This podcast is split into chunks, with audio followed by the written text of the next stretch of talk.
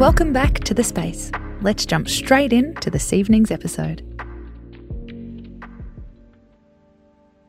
Do you feel like your best self on holiday? If the answer is yes, you're not alone. For a lot of people, their holiday self is also their best self. When we're away from home, we feel freer, lighter, and more adventurous. The further away we go from our homes, the freer we can feel. But then the pandemic hit. If you had to cancel your holidays or rethink your destination, how can you be your holiday self without leaving the country? Or even travelling interstate because of restrictions? Step 1 What is it about your holiday self that you love? Are you more confident, less anxious, or more spontaneous? Make a list of your three favourite features. Do it now, either in your head or out loud. We'll wait.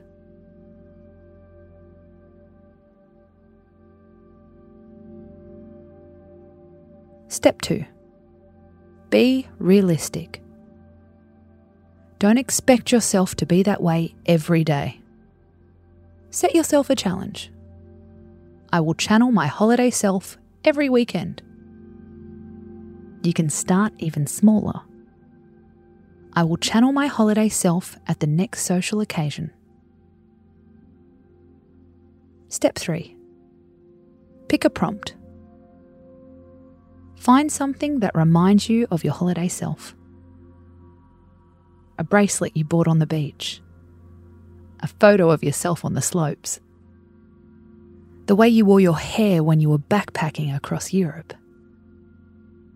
Every Saturday, wear it, view it, or do it.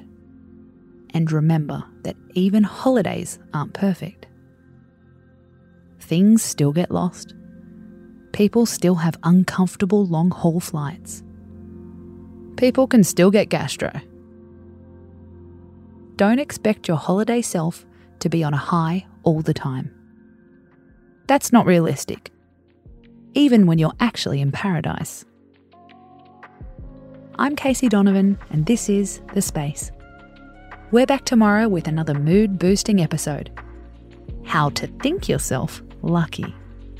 Did you know we have an Instagram page just for you?